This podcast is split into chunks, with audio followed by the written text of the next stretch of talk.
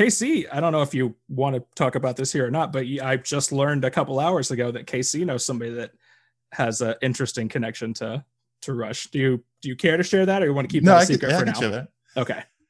No, uh, my mom went to high school, and uh, one of her high school friends, Keith, is part of a Rush fan club, which actually was trying to be one of the key reasons for them getting inducted into the Rock and Roll Hall of Fame.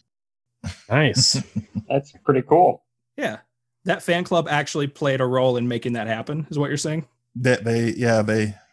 I don't know exactly what they did to, to get that going, but they, uh, I think, either had petitions or or videos or something to the Rock and Roll Hall of Fame. Yeah, They really spammed the like voting party and be like, you got to put Rush in. and when they when they got inducted, a lot of the the members of the fan club uh, went to the ceremony. Sweet. If we do another Rush episode or even another Rock and Roll Hall of Fame episode, which is Yeah. definitely a possibility, we may have to have him around for that. Yes, By the by, our first Rock and Roll Hall of Fame episode was a few weeks ago, episode 33. I'm going to see how many episodes in a row I can reference previous episodes. I think we're up to four or five now.